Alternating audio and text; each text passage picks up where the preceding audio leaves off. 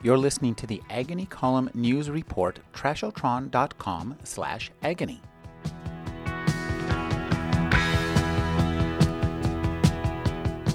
The end of the world is often prophesied and has thus far been equally often postponed.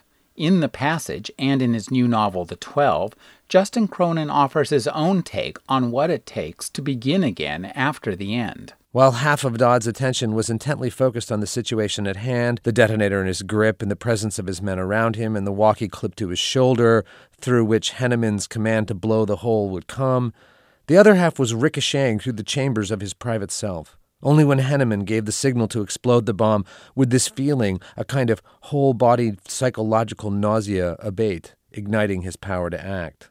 The major's voice crackled through the radio Blue Squad, all eyes, Donatios going in. Something tensed inside him. He felt himself returning to the moment, acknowledged. It couldn't happen soon enough. Cronin's novel is not a simple chronological sequel to The Passage. This is a novel about the future that looks deeply into its own past, creating new tensions and discovering new characters. I wanted to infuse the story with a kind of fresh energy, new characters, and new terms. A novel, if it's going to stand on its own in some way, needs its own terms. And if you just continue the story, you're borrowing all your propulsion from the previous novel. In The 12, I do go back to the past to show you something that happened usually at the periphery of your vision, not knowing how important it was. I'm a big believer in backstory. I want the past to be present in the future. I can't know a character unless I know what they're not telling anybody, and that's always something in the past. And so I wanted the novel to have the same kind of past. Cronin's story covers a wide range of characters and places, and he includes a variety of documents from his created future. There are maps, there are journals. The epistolary tradition is one that's operating here. I love doing the maps because I really like to have my story take place firmly in the world that you and I live in, you know, with an accurate depiction of topography, weather, distance, the names of places. I do it for myself as a kind of mnemonic, a sort of reminder that this is not a world I am making up. I'm making up events in a world that is the same one I actually live in.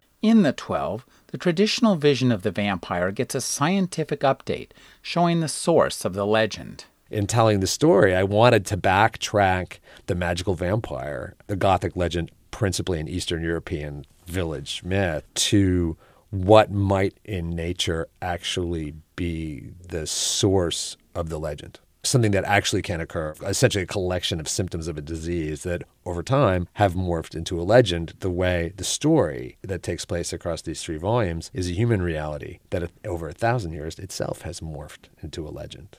The Twelve is an action packed vision of the apocalypse. But Cronin uses this vision in an unexpected and easily missed manner to make the novel even more engaging. The chief characterizing device I use it comes from a very simple principle, which is that when you're running for your life, you cannot help but be yourself. Right. And I ask each of my characters, I say, okay, when you're running for your life, what's the one thing you'll carry with you? And it's a very elegant and streamlining character device. Thinking about that consistently, I think, helped me say that I was really writing about people. It's not a book really about the end of the world. It's a, really a book about people. And that's where I hope the strength of the story really resides. Justin Cronin's The Twelve is a huge and immersive funhouse mirror that takes pockets of the present and projects them into a future where the rules have changed but people have not. Since characters in the novel are still themselves reading novels, The Twelve presents us with an apocalypse that we can live through, with time to read. With time to read in the present, I'm Rick Kleffel. Find out more at agonycolumn.com.